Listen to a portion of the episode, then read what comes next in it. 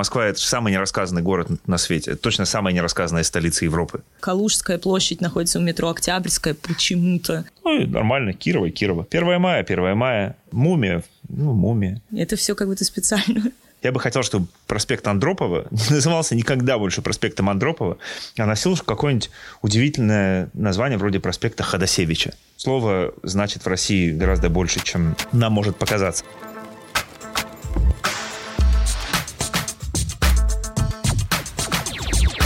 Привет! Это рубрика «Стрелка.Маг» для «Стрелка.Подкаст». Сегодня у нас в гостях создатели проекта «Ну да, Москва» Саша Забоева и Владимир Раевский. Ребята умеют рассказывать о Москве так, чтобы это было интересно. И в нашей студии сегодня мы тоже будем говорить о Москве. А именно о том, за что мы ее любим и что нас в ней бесит.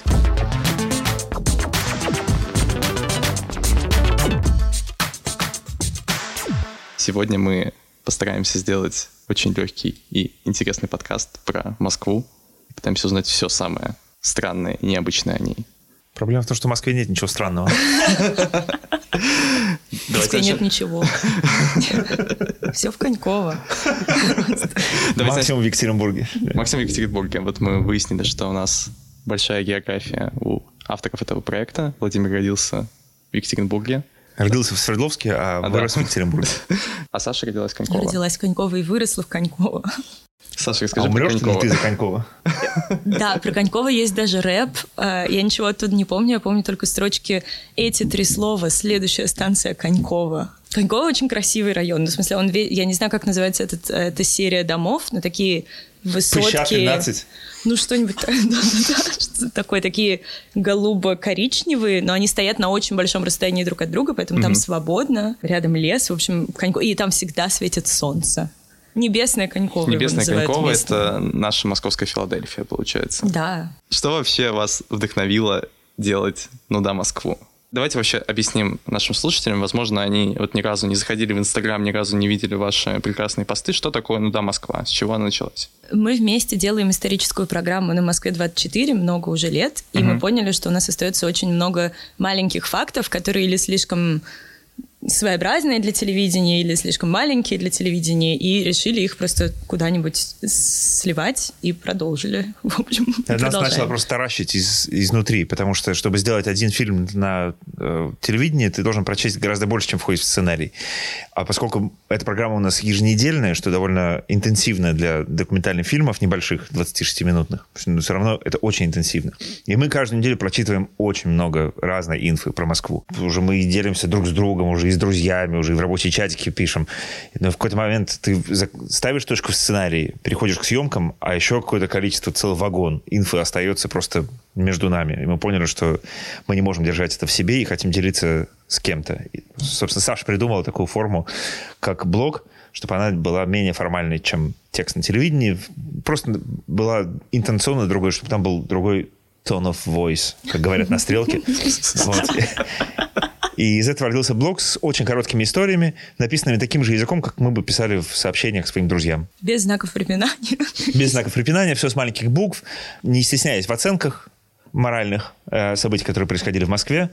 Они явно нуждаются в моральной оценке.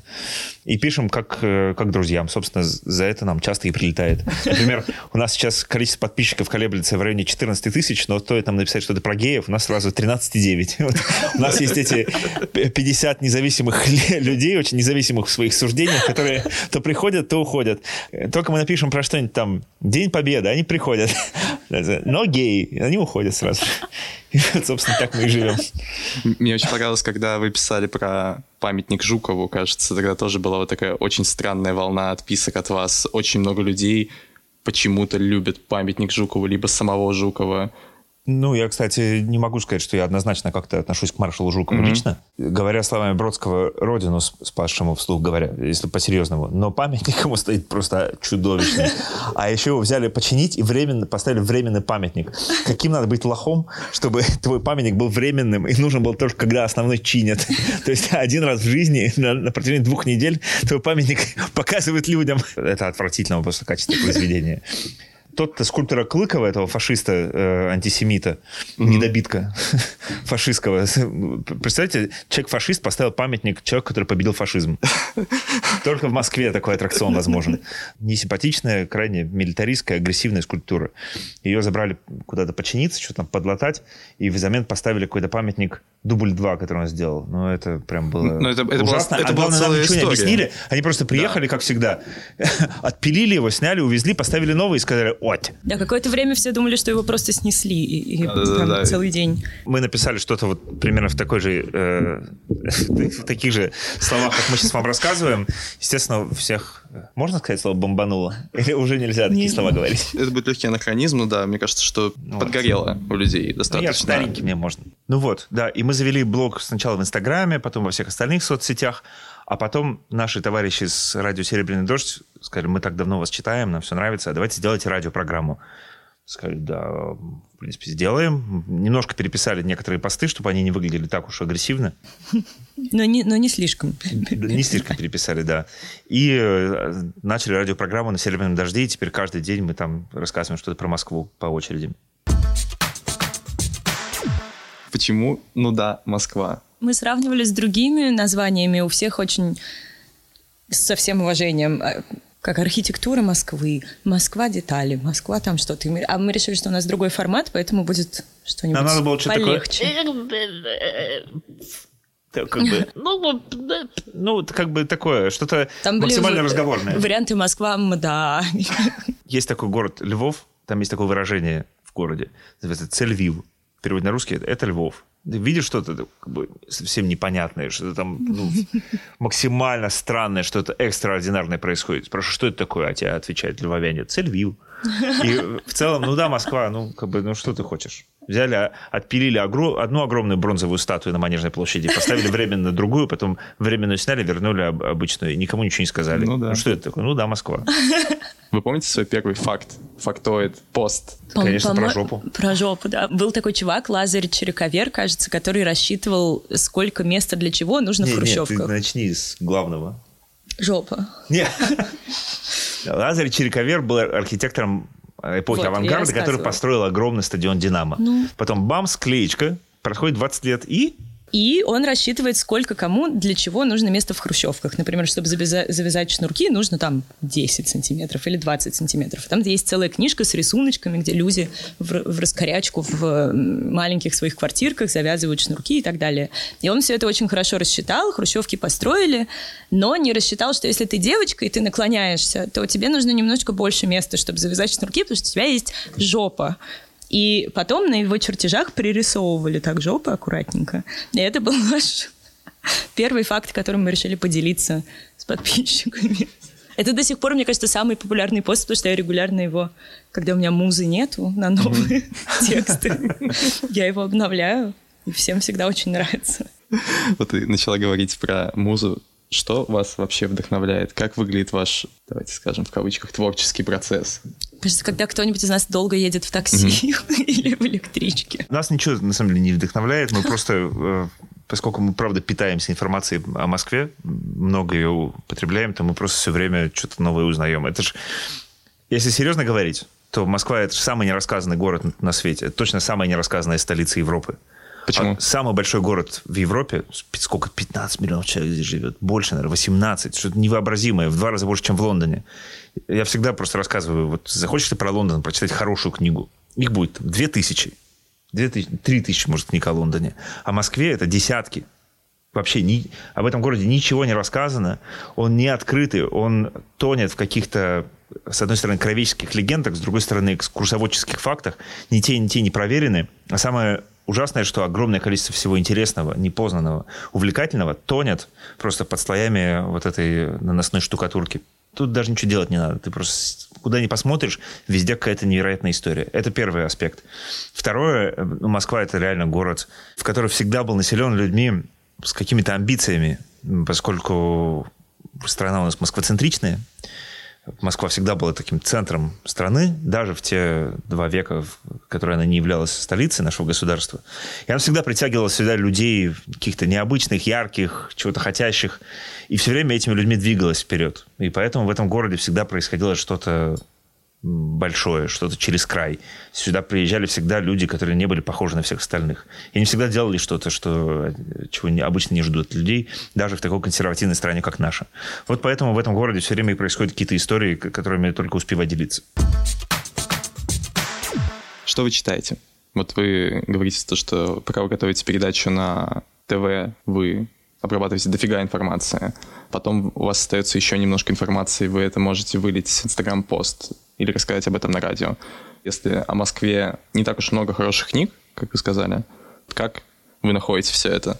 Вот мы, например, сейчас делали программу про московских масонов, и мы прочитали книжки 3, наверное, про историю масонов, но они все устроены так, что в 1806 году открылась такая-то масонская ложа, потом такая-то, потом такая-то. Ответа на вопрос, чем масоны занимались, никто особо не дает.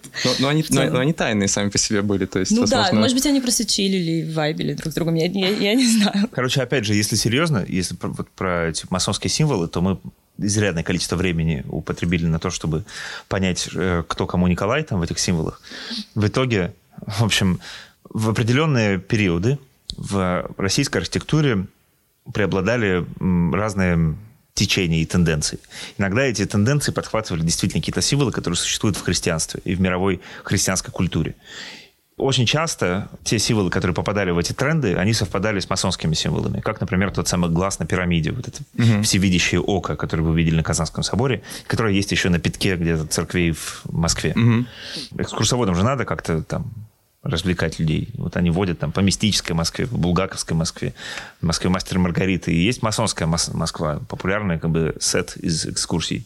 И он включает в себя прогулку по этим глазикам. Но, судя по всему, большинство из этих глазиков, если не все, не имели никакого отношения к масонству напрямую, а просто совпали по времени вот с тенденцией попадания этих религиозных символов в архитектуру. Это неправда, потому что там всегда, если посмотреть на здание, где глаз, и почитать про него, там всегда архитектор-масон или заказчик-масон. В смысле, ответа на этот вопрос, на самом деле, нет. Мне кажется, что это просто совпадение, потому что любой нормальный человек был масоном в то время. Но зачем они оставляли эти символы? Это прям загадка. Ну, то есть я помню, что вот даже в Пскове все еще есть загадочное для меня здание, которое называется Дом масона. Он расположен там где-то в центре города, около парка развлечений. На самом деле, очень страшное место, потому что парк развлечений заброшен. Там очень много заросших деревьев, он всегда выглядит темно, как будто бы, ну, смотришь фильм Стивена Кинга какой-нибудь, вот по книге «Парк развлечений», и справа дом бежевого цвета, глаз, пирамида. И по нему тоже ничего не понятно. То есть... это много где просто есть. Этот символ, он использовался повсеместно. Мы там про долларовую купюру, мне сейчас будет довольно банально сказать, вся эта символика тоже относится к концу 18 века, это как Декларация независимости в США. Поэтому это просто тенденция в визуальной культуре того времени в христианском мире. Вова просто не любит теории заговора, а я люблю мистику.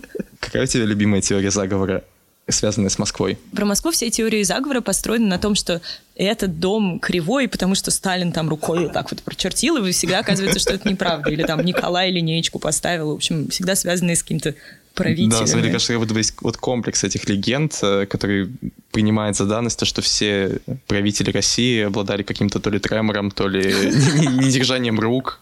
И во время разговоров или чертежей важных, типа совещаний. Да, я читала, что кольцевая линия метро кольцевая, потому что Сталин поставил грязную кружку кофе на съему метро, и вот. Не получилось. Господи, это уж совсем. Я уж всякое встречал. Что-то это все-таки о нас говорит, да? То, что все наши конспирологические теории связаны со Сталиным, с Николаем II, с Лениным. Почему-то о нас говорит, это о Сталине говорит. Со всем этим хламом. Кажется, где есть кто-нибудь такой противный, и всегда про него будут. Ну, в отличие от каких-то популярных, например, в Америке или во Франции теории заговора, у нас они связаны почему-то с такими мелкими механическими действиями. То есть вот тут Сталин кружку поставил, тут Николай линеечку провел, пальчик задел. У меня вот знакомый занимается исследованием теории заговоров, и вот он рассказывает, что в Америке верят... Книжку написал? Яблоков, да. Вот типа, что в Америке там верят в мировое правительство, что вот химтрейлы, например, огромная штука, которая вот существует во всем мире. Что у нас вот есть Сталин, он поставил кружку, примем за данность, что он пил кофе. Просто мыслим маленькими историями. Нет, это прикольно. И это, видимо, говорит о том, что мы наделяем этих людей чем-то сакральным, поэтому есть там рука Бога, и вот она постоянно совершает какие-то неловкие действия и поджигает кусты там, да, которые потом никак погаснуть не могут. Мы же страна, давшая миру кровавый навет. Поэтому странно говорить, что у нас тремором ограничивается. Нет. А давайте дальше просто пройдемся по странным вещам, которые вас до сих пор удивляют. Вот вы очень много написали, сделали, изготовили про Москву. Что вас до сих пор в Москве удивляет, как в городе? Господи. Нас удивляет абсолютно все в этом городе, потому что самый не подчиняющийся никакой логике, никакому объяснению город.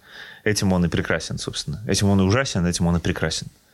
Я не знаю, меня каждый раз будоражит идея, что некрополь у Кремлевской стены, где лежат там Сталин, Суслов и вся эта гниль, он реально создан на месте гнили. При Василии III, это папа был Ивана Грозного, такая геополитическая обстановочка сложилась, ну, тревожная, и они решили выкопать ров, который охранял бы Кремль. А там был торг на Красной площади, и они вырыли ров, который соединял Неглинку, которая была там, где сейчас Александровский сад, и Москву-реку. И он прям вдоль Красной площади, вдоль Кремлевской стены проходил. Вызвали для этого архитектора из Италии, Алевиза Старого или Алевиза Нового. Алевиза Старого или Алевиза Нового. В общем, Алевизов ров, так и получился. Собственно, собор Василия Блаженного, который там стоит, он официально называется Покрова Святой Пресвятой Богородицы на рву. На рву это есть тот ров, который Василий III вырыл. Но Иван IV был у нас специфических воззрений государь, поэтому, когда ему Мария Кровавая, его подруга, королева из династии Тюдоров, английская, подарила львов, то ему надо же где-то их было поселить. А у тебя, значит, большая крепость. Там. Ты можешь, конечно, выпустить их где-то погулять, и тогда они больше сожрут твоих друзей, что, видимо, прикольно. Но это не вполне контролируемо, потому что в какой-то момент они могут сожрать тебя. И у тебя есть яма перед этой крепостью, глубокая, с крепостной стеной внутри, со всем, что ты хочешь. И он этих львов поселил там. Эти львы померли, когда, да, прям в этом рву. Откачав оттуда воду, я надеюсь, перед этим. Но это не помогло львам, потому что когда Давлет Гирей, крымский хан, двоюродный братец Сулеймана Великолепного, османского султана, сжег Москву, по крайней мере, все, что мог сжечь, он там сжег, то эти бедные львы задохнулись там от пожара в своем этом рву. Про это писал Генрих Штаден, опричник немецкий, который служил при дворе Ивана Грозного. И был этот ров. И представляете, ну, то есть он пережил, естественно, Ивана Грозного, и дальше весь 17 век, и 18-й, и дожил до начала 19 века. И маленький Пушкин, уроженец Москвы вообще-то, он видел, получается, этот ров, вырытый прямо на Красной площади. Мне это в голове не укладывается. То есть мы Красную площадь, ладно, можем не всегда представлять себе с мавзолеем, если посмотрим старые фотки. Но, по крайней мере, никакого рва мы там себе в голове не представляем. Он же довольно еще большой был. Он широченный был. Он был шириной 32 где-то метра, с современную Тверскую. Представляете? Тверская улица. Вау. И вглубь где-то, ну, это жанры 3 или 4. Весь вымощен камнем и кирпичом и с перекидными мостами. Это целое фортификационное укрепление. То есть все, кто жили в Москве до 1812 года, то есть какой-нибудь там Иван Крылов, Александр Пушкин, люди, в общем, ну, понятного нам времени. Они этот ров видели, он для них был частью городского ландшафта. И только когда уже в Москве случился пожар, ее всю перестраивали после этого, как герой «Горе от ума» говорит, что пожар был ей к лицу. Много к украшению. Да. Ну вот, и Москву перестроили, и на Красной площади выставили такой ряд из деревьев, засыпав при этом ров. Его трижды потом, за оставшиеся 200 лет, Москва еще видала. Один раз в 25 году, когда ставили временный или постоянно уже вот этот Щусевский мавзолей Ленину. Там постоянно что-то поехало вниз, потому что тяжеленький мавзолей оказался. Потом в 65 году снова что-то съехало.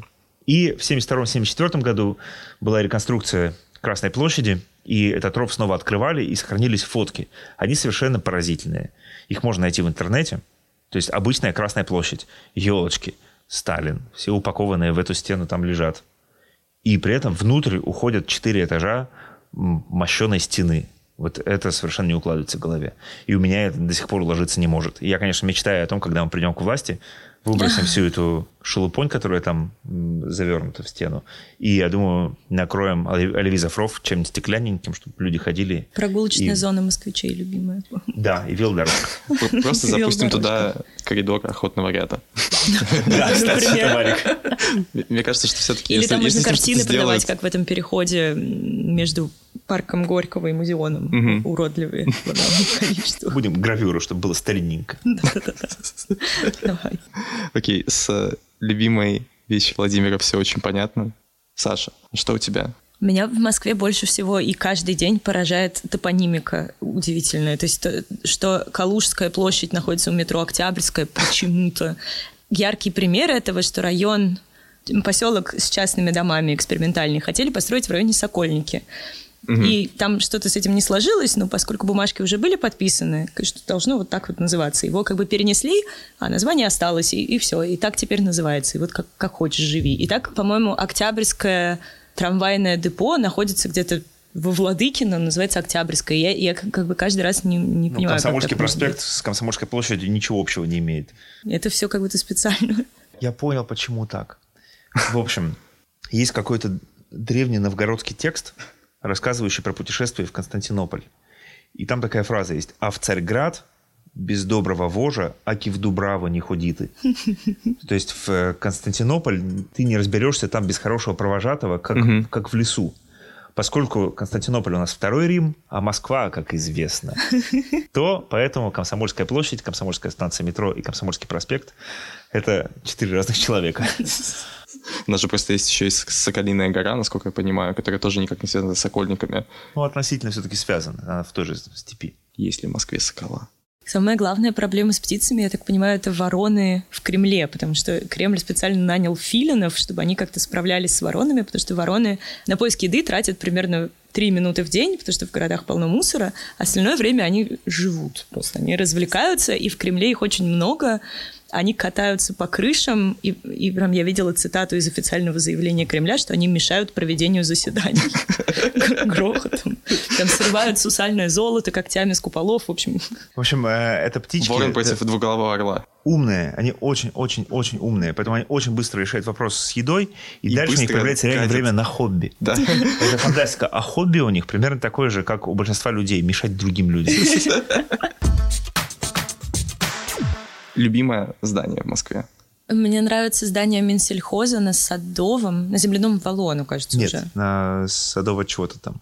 Черногрязской, короче. Здание Минсельхоза, оно было оранжевое, сейчас, по-моему, его красят очень долго в какой-то другой цвет. И оно такое конструктивистское, очень большое. И там внутри, по-моему, единственный в Москве лифт... бесперерывного действия, в который здесь можно... Он не останавливается, патерностер. Патерностер он называется, потому что «Отче наш», потому что он как четкий. Вот такой... Перебирается. Да, перебирается бесконечно. Я никогда на нем не ездила. А он до сих пор работает. Да, он до сих пор работает. Мне кажется, это очень страшно. То есть в него он не останавливается, ты в него можешь просто не запрыгнуть. Да, вот именно. Это очень жутко. Да, по-моему, прикольно. Я один раз был на съемке в Минсельхозе и прокатился на этом лифте. Это просто офигенно. Тебе не было страшно? Было. Мне кажется, что у вас есть какие-то вот вполне понятные оппозиты. То есть, как бы, Саша не любит лифты. Я не люблю. Да, Владимир? Я лестницы не люблю, это правда. Да, Вова всегда очень-очень быстро по лестницам поднимается, чтобы это закончилось скорее просто. Очень люблю Сашу, шаркающую по ним долго. В общем, мне кажется, что у меня есть 2 любимых здания в Москве. Не хочу показаться представителем старой общественности, но это реально здания, которых давно нет. Но я, несмотря на то, что я не москвич, я испытываю фантомную боль по ним всегда. Первое – это Сухарева башня. Mm-hmm. Я физически ощущаю, что она когда-то была. И смотреть на фотографии довольно больно. Потому что это действительно огромное, феноменальное какое-то сооружение конца 17 века, которое вот царило над Москвой. Она была реально московской царицей. Потом ее раз у нас и отняли ни зачем. И второе – это такие 2 потрясающие красоты башни Крестовского путепровода. Крестовские башни, они очень красивые, они стояли и были бы видны сейчас, если смотреть по проспекту Мира в сторону туда Ярославки, в сторону ВДНХ. Mm-hmm. Они бы тоже возвышались там над Москвой, но их снесли, и тоже нет никакого практического смысла в их сносе, абсолютно. А зачем это исключительно глупость и жестокость. Не, просто, ну оправдывай, типа, мы там хотим что-то расширить, там, но это все пустые слова, это все, ну, это ахинея, это хрень собачья. Что такое расширить, если мы лишились Сухаревой башни и Крестовских башен? Но если сказать любимое все-таки здание из существующих, то мне кажется, что первое из сохранившихся мельниковских зданий — контора Новосухаревского рынка, которая находится во дворах переулков Сретенки и Трубной. Мне кажется, это самое удивительное здание в Москве. Оно сохранило каким-то образом, в отличие от многих других мельниковских построек, может быть, за исключением дома Мельникова, все-таки дух эпохи. Вот оно там стоит. Оно спрятано во дворах. Безусловно, если вы слушаете наш подкаст, контора Новосухаревского рынка, вы легко найдете это здание. Просто оно спрятано и не стоит лицом к городу.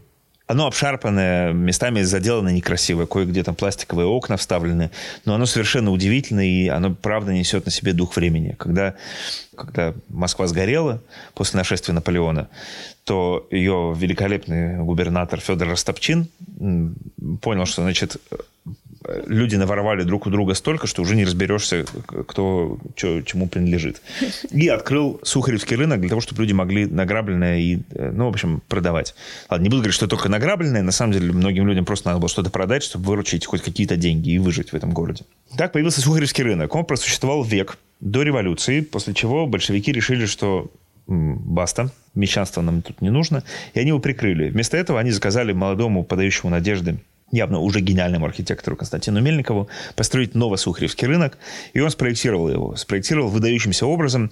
Если посмотреть на его проект, то это действительно феноменальная вещь.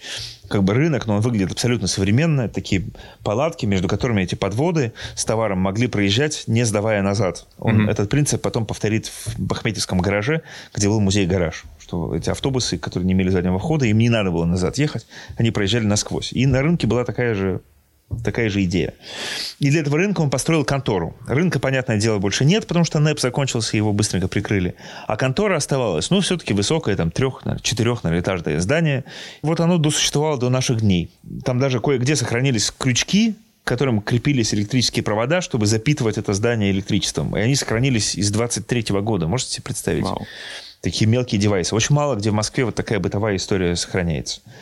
И, знаете, мало хороших новостей в нашем городе, но вот одна из них заключается в том, что, скажу так, мой знакомый состоятельный купил это здание, и в нем будет что-то общественное и культурное. Он сделает из него что-то приличное, и мои знакомые мельниковеды, которые действительно историю архитектуры Константина Мельникова знают хорошо, и спуску не дадут, и на компромисс не пойдут, они сказали, что, кажется, пока все идет лучшим способом из всех возможных. Возможно, у нас будет второй наркомфин в смысле памятника, реставрации и сохранения наследия авангарда. Что у вас вызывает такую лютую боль в Москве? Храм Христа Спасителя. Почему? В целом понятно, почему, потому что это символ всего плохого и ужасного в России, но мне лично, я не знаю, согласен ли со мной Вова, но мне очень жалко, что не построили Дворец Советов. Вот огромное. Я не помню, сколько оно вышиной. Ты не помнишь? 500, кажется, нет? 500 метров? 500 метров. Вместе с Лениным. Вместе с Лениным, с гигантской статуей Ленина наверху, в пальце которого должна была быть библиотека. В общем, какой-то абсолютный сюр сталинский. И мне кажется, если бы его поставили, то, возможно, это сильный такой стретч, в России было бы меньше сталинистов. Потому что, мне кажется, когда ты видишь такой полный ад, стоящий посередине Москвы, который отовсюду видно, то немножко, сложно не признавать, что он был, что как было что-то абсолютно безумное в истории страны. О такой трактовке я, конечно, никогда не задумывался. Сам выдающийся памятник сталинской эпохи был бы лучшим памятником антисталинизма.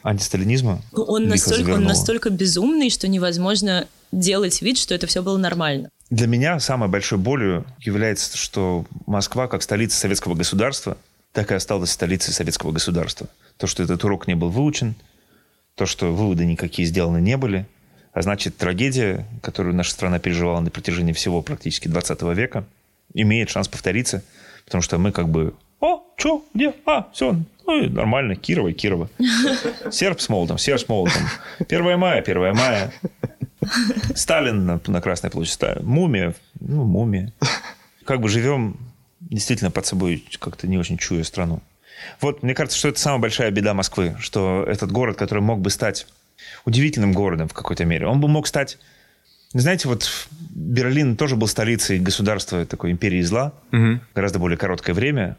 Но когда в него приезжаешь и приходишь, например, на руины штаб-квартиры гестапо, и видишь, что они там сделали, то, конечно, завидки берут, потому что ровно это должно было нас ждать на... Или приезжаешь в Вильнюс, приходишь в музей террора, который открыт в том же здании, где было и гестапо, и НКВД, потому что... А зачем? Нам нужна пыточная, она уже есть. Проще занять существующую пыточную, чем делать свою. Или в Риге, или даже в Будапеште, где музей террора довольно плохой, но... Так или иначе, ты видишь, что эти люди делают со своей памятью, и испытываешь таким образом надежду, что они какие-то выводы из этого сделали. А у нас на Лубянке ФСБ. И, в общем, это некоторым образом меня обескураживает, потому что чем дальше, тем сложнее что-то с этим сделать. Например, вот как вы справедливо заметили, люди, которые родились и выросли на улице Кирова, они не понимают, кто это такой, но знаешь ты или не знаешь, когда какое-то зло в таком явном виде присутствует где-то рядом всю жизнь, это не может не метастазировать в человека. И мне это кажется очень большой опасностью, от которой мы еще хапнем. Мне нравится концепция того, что название улиц стоит воспринимать как такие вербальные памятники. Ты видишь эти таблички, улица Ленина, ты понимаешь, у тебя в голове есть этот адрес, он содержит в себе вот этот вот миметический код, связанный типа с коммунистическим режимом, связанный с Лениным. У меня в мечтах, конечно, чтобы во всех городах улицы назывались как в дачных поселках. Улица Яблоневая, улица Цветочная, улица Осенняя, улица Весенняя, улица Зимняя, например. Моя улица Фрунзе в Екатеринбурге называлась Вторая Загородная. По-моему, замечательное название, хотя там сейчас до загорода еще плыть и плыть. А другой мой любимый пример. Сейчас эта улица называется Мамин и Сибиряка. Замечательный писатель, ля-ля-ля. Никто его никогда не читал, но хороший. Но до революции она называлась Водочная. И, по-моему, это потрясающий мог быть проект. Просто потрясающий. Улица Водочная, там лучшие кабаки. Не надо никакой лицензии, пейся-лейся. Мог бы быть изумительный проект. Вообще, конечно, вся наша Россия – это страна колоссальных упущенных возможностей, о которых я тоскую ежедневно. И глядя на Москву, и глядя на Петербург, вот уж где, куда ухнула какая-то гора возможностей просто из этого города. Вынуто все, что могло ему приносить славу и деньги, кстати. У нас была фраза о том, когда мы придем к власти. Что бы вы точно изменили в Москве, если бы у вас была власть это сделать? Атриум снести, не глядя сразу же. Потому что его, сколько я понимаю, что они все пытаются его сделать как покласснее, и там современные художники, граффити рисуют и так далее, но типа... Ну, типа там это... могла бы быть гигантская красивая площадь, с которой было бы видно довольно красивый Курский вокзал, который как-то все хейтят и, в общем, ну, да, не замечают. Он просто его воспринимается, как вот когда тебе говорят Курский вокзал, ты представляешь не здание Курского вокзала, а задворки атриума. Задворки атриума и переход вот там на пути, который подземный, потому что вот как бы Курскому вокзалу ютиться приходится. Переход потрясающий, там убрали в какой-то момент, как это, отовсюду все палатки, все убрали, оставили только один указатель на театр сопричастность. Я не знаю, сколько они платят за то, что их реклама там продолжает висеть последние 10 лет. Что это за театр? Ну, как существует бы... ли он еще вообще? Он существует, да. Мы пытались в него как-то зайти в туалет, нас не пустили. У меня есть друг, с которым мы регулярно практикуемся на тему, когда мы придем к власти. У нас даже есть сокращение КМПКВ. Это когда мы придем к власти. Я бы очень хотел, чтобы действительно наша топонимика носила не след нашего кошмарного прошлого, регулярно нам напоминаемого, но при этом в каком-то извращенном виде, как будто это что-то хорошее с нами произошло. А я бы хотел, чтобы наша топонимика носила следы нашей удивительной культуры, которая, может быть, вместе с русским языком единственный весомый предмет для нашей национальной гордости. Я бы хотел, чтобы проспект Андропова не назывался никогда больше проспектом Андропова, а носил какое-нибудь удивительное название вроде проспекта Ходасевича. А я бы очень хотел, чтобы улица Дмитрия Ульянова называлась как-то, может быть, человеком никак не связанным с этими местами, например, называлась проспектом Осипа Мандельштама. И чтобы она была большой, страшной, некрасивой, но носила при этом такое прекрасное имя. Я готов с вами забиться, что это имя сделает ее прекрасной в рекордные сроки. Даже там, с неухоженной архитектурой, с какими-то там забулдырными магазинчиками. Все что угодно. Пожалуйста, жители улицы Дмитрия Ульянова, не обижайтесь. Не примите это реально на свой счет или на счет вашей улицы, которую вы наверняка любите. Я говорю о том, что слово значит в России гораздо больше, чем нам может показаться. Оно реально способно на чудеса. Вот, мне кажется, с этого и надо будет начать. Это была рубрика «Стрелка.Маг» для «Стрелка.Подкаст». Ставьте нам оценки в Apple подкастах. И, конечно, подпишитесь на «Ну да, Москва» в Инстаграме.